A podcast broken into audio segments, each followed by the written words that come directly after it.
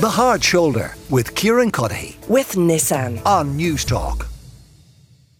Now, I know lots of people out there would have had kids back in school uh, today in primary school, and it can be a difficult experience for some parents. But for older parents like me, it is a time to rejoice. Uh, it was an absolutely brilliant day. Dumped them at the school gates and straight for a coffee and croissant. I, I couldn't have been happier at about 10 past nine uh, this morning. But, uh, you know, happiness may evaporate for those parents rejoicing over the next couple of weeks when homework returns, the dreaded homework. And actually, homework is the subject uh, of an exclusive News Talk poll that we've carried out uh, with Amárach. So we asked listeners if it is time to ban homework from schools once and for all. One in three say ban it in primary school. Jennifer Horgan is amongst that cohort. She's a teacher and an Irish Examiner columnist.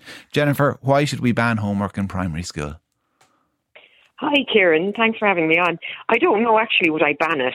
Um, I it's, so the first thing is I suppose that this isn't really a national conversation in that every community can kind of work to change it and, and kind of we have to do it that way. Like we have to do it school by school. The minister is never going to come out and say homework is banned. Just not going to happen because you know, constitutionally, parents are the primary educators, so they'll kind of steer education in many ways in the country. So that's one thing. So parents actually have the power to change this within their own community. Um, the other thing, I suppose, is uh, you know what I would like to ban is sort of blanket like worksheets being filled in, you know, workbooks, that kind of homework. I think just has no place in our system anymore. I've nothing against like tailored work for individual children, maybe if they need extra support in an area, if they have a particular need. That's that's a different thing. But like blanket sort of go home and do forty minutes of filling in these three different workbooks. That I would be all behind getting rid of as a parent myself.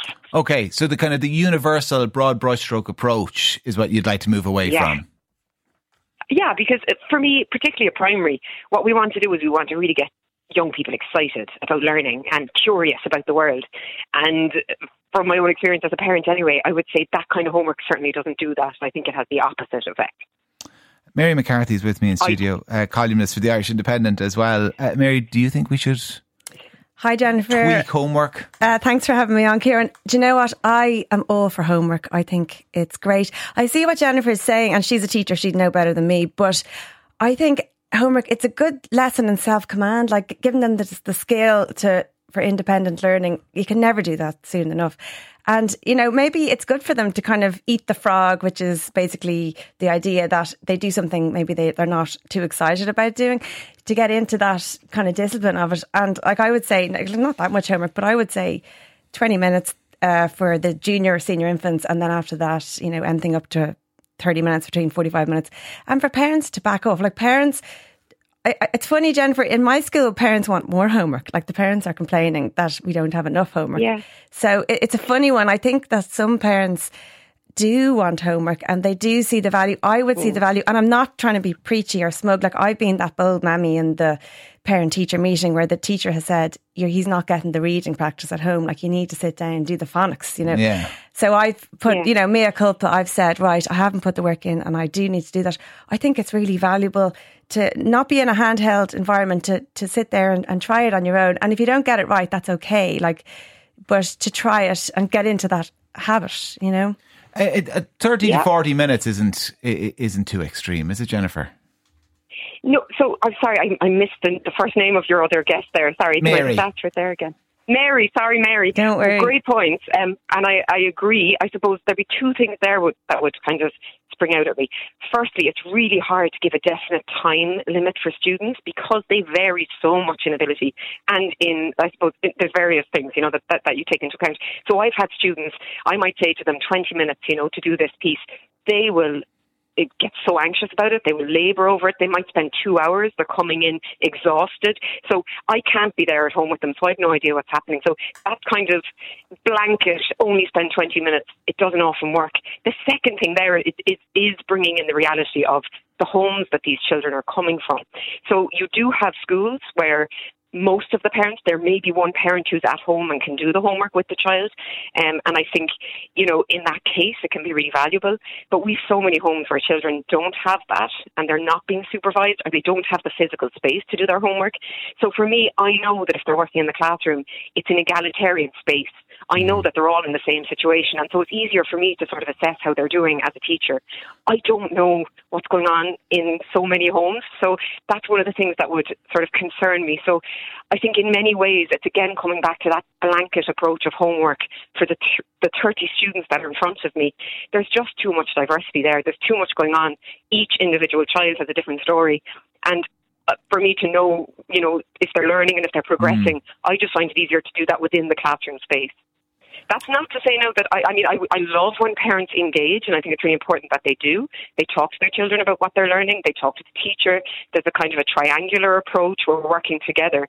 So parent involvement is paramount, but just unfortunately we can't always guarantee that it's happening. It's funny, Mary, because what, what Jennifer's saying it, it echoes an argument I heard another teacher make, and my instinct whenever this is debated is always that there's a value in homework, and I always felt that maybe there yeah. was a, I, I never liked doing it, but I I, accepted there was yeah. a value and I did homework and I think a value in the kids doing it. And then it was a teacher friend of mine who said that what they saw in their classroom was actually that homework created kind of a much bigger gap between students. Students who had a kind of much more stable background and those yeah. that didn't. The kids from a stable house had mum and dad looking over their shoulder, nudging them in the right direction, helping them to understand. Yeah. The kids maybe from a more chaotic background had none of that. So they would come in with nothing done or very little done or done incorrectly. And, and, and, and I guess, it, look, in a way, there's a value in that. It, it lets you know who maybe needs a bit of extra help within yeah. the classroom, but it did create kind of a bigger, bigger gap over time academically. I get that, and I've seen parents do projects. I mean, there's a dad at the school who carved this elaborate pumpkin and said it was his, like you know, five year old. But oh, I hope he's listening. But you know, I and he knows who he is. I listen. I think we need to really aim high for our kids here. Be really optimistic, and you know, Jennifer, I totally accept that, you know, there's a lot of homes that aren't supportive. But this is a chance, open up the learning dialogue, right? Get the parents in and say, and tell them what's involved. You know, after third class, I, I think that the parents step away. They're just infrastructure then, you know, don't don't be doing like don't be sitting there with the kids like and I know some kids aren't getting that at home but that can't stop us you know from doing the what's best for kids. And I, I, really strongly believe, like I can see from my own son during COVID, he was unfortunately in sixth class, and I definitely took my foot off the pedal because I kind of felt, well, look, I'm not forcing you to do work, you know. So I'm going to really go easy on you this year. And then when he was landed in second year, like it was a real shock. You know, suddenly you're left kind of on your own doing these quite hard subjects. Mm. And it's a huge jump. So I just think we need to try and get kids up to speed. And look, they're out of school. How many days?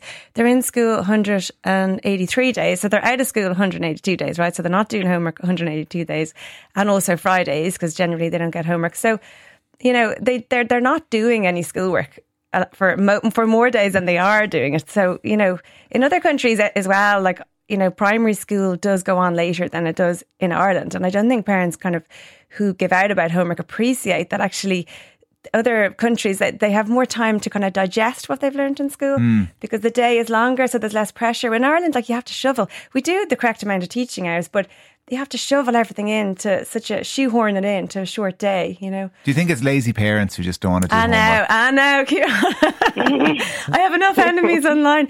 Look, I don't want to, as well, I the say. Pump, the pumpkin dad is already your enemy number one. The pumpkin now. dad, yeah, we've long fallen out. Listen, I I don't want to, you know, be punching down. I do. I have been the lazy parent because I've said, "Ah, oh, the phonics, geez, I just not, I don't have it in me tonight." But I do think parents need to make an effort. Yes, it, it is hard work, you know, making sure your kids keep up with the school. But that dialogue, you need to be talking to them. And the parents that can't do that for whatever reason, and I don't blame them at all, they mm. probably came from the same type of home themselves, like aim high and get them in and try instead of kind of saying, oh, well, you know, not everyone has the same chances. So let's, you know, let's go easy on the kids. And Jennifer, you'll call parents lazy mm. there, will you? I won't. No, Kieran. Ah, they are lazy. In fairness, come on. my mom was a teacher. I knew you'd get there, Mary. I knew you'd get there. I'm jumping at the bit. uh, so, some of them are a bit lazy. They just don't want to do it at home. Is that right?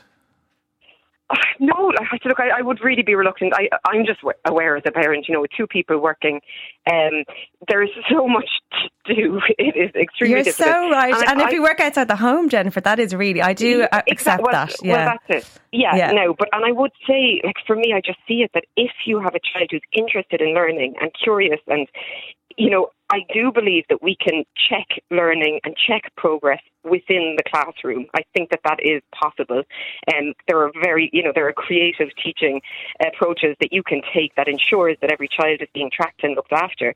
And we need very high expectations for our teachers and very high support for our teachers, and that's their job.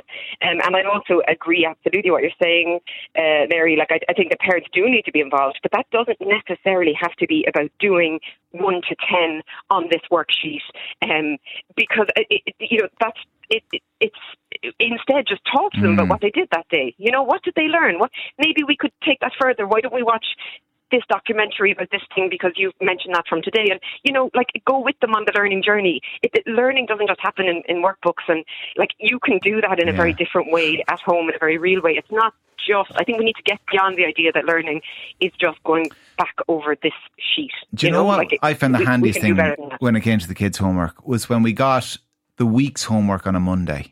And then you could do it on different. Now I know some didn't people are like that immediately going to text it, yeah, I and they say you that. just leave it till Thursday It's and you do deadline. everything. Like I can't do dead. I I, leave everything to the last minute. But what I liked about it was now that the kids are of an age where they're doing activities, there's Yeah. certain days of the week where it's just chaos after school. I and because of the job I'm doing, I'm not doing any of the heavy lifting here, I acknowledge. It's my wife doing it.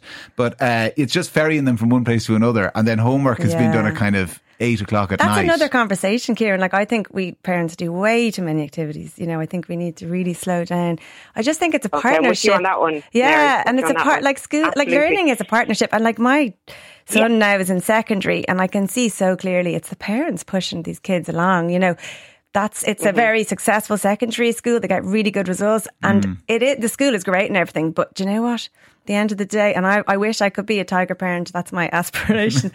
but um, you know, that's what it is, and it's a partnership, and you can learn. You sound like a great teacher, Jennifer, but I just think parents are equally as important. You know? Yeah. Listen, Mary McCarthy, columnist for the Irish Independent, and Jennifer Horgan, teacher and Irish Examiner columnist. Thank you both uh, very much. Uh, loads of people, Thanks. as you would imagine, getting in touch uh, with views. Repetitive learning is the only way to learn anything, says one listener. Uh, this is all about lazy teachers who don't want to set the homework, says somebody else. Uh, with large class sizes, children need homework night. And Sligo says we constantly hear the old adage that employees should leave work at the office and not take it home with them. Why then do we insist on lobbing homework on children? It's completely contradictory. And John and Kilkenny says, Are unqualified parents the primary educators? You wouldn't let an unqualified tradesperson do anything important in your house. Why would you have an unqualified person jeopardise your kids' education? John, we're all fairly unqualified when we bring that bundle home from the hospital, but we do it nonetheless.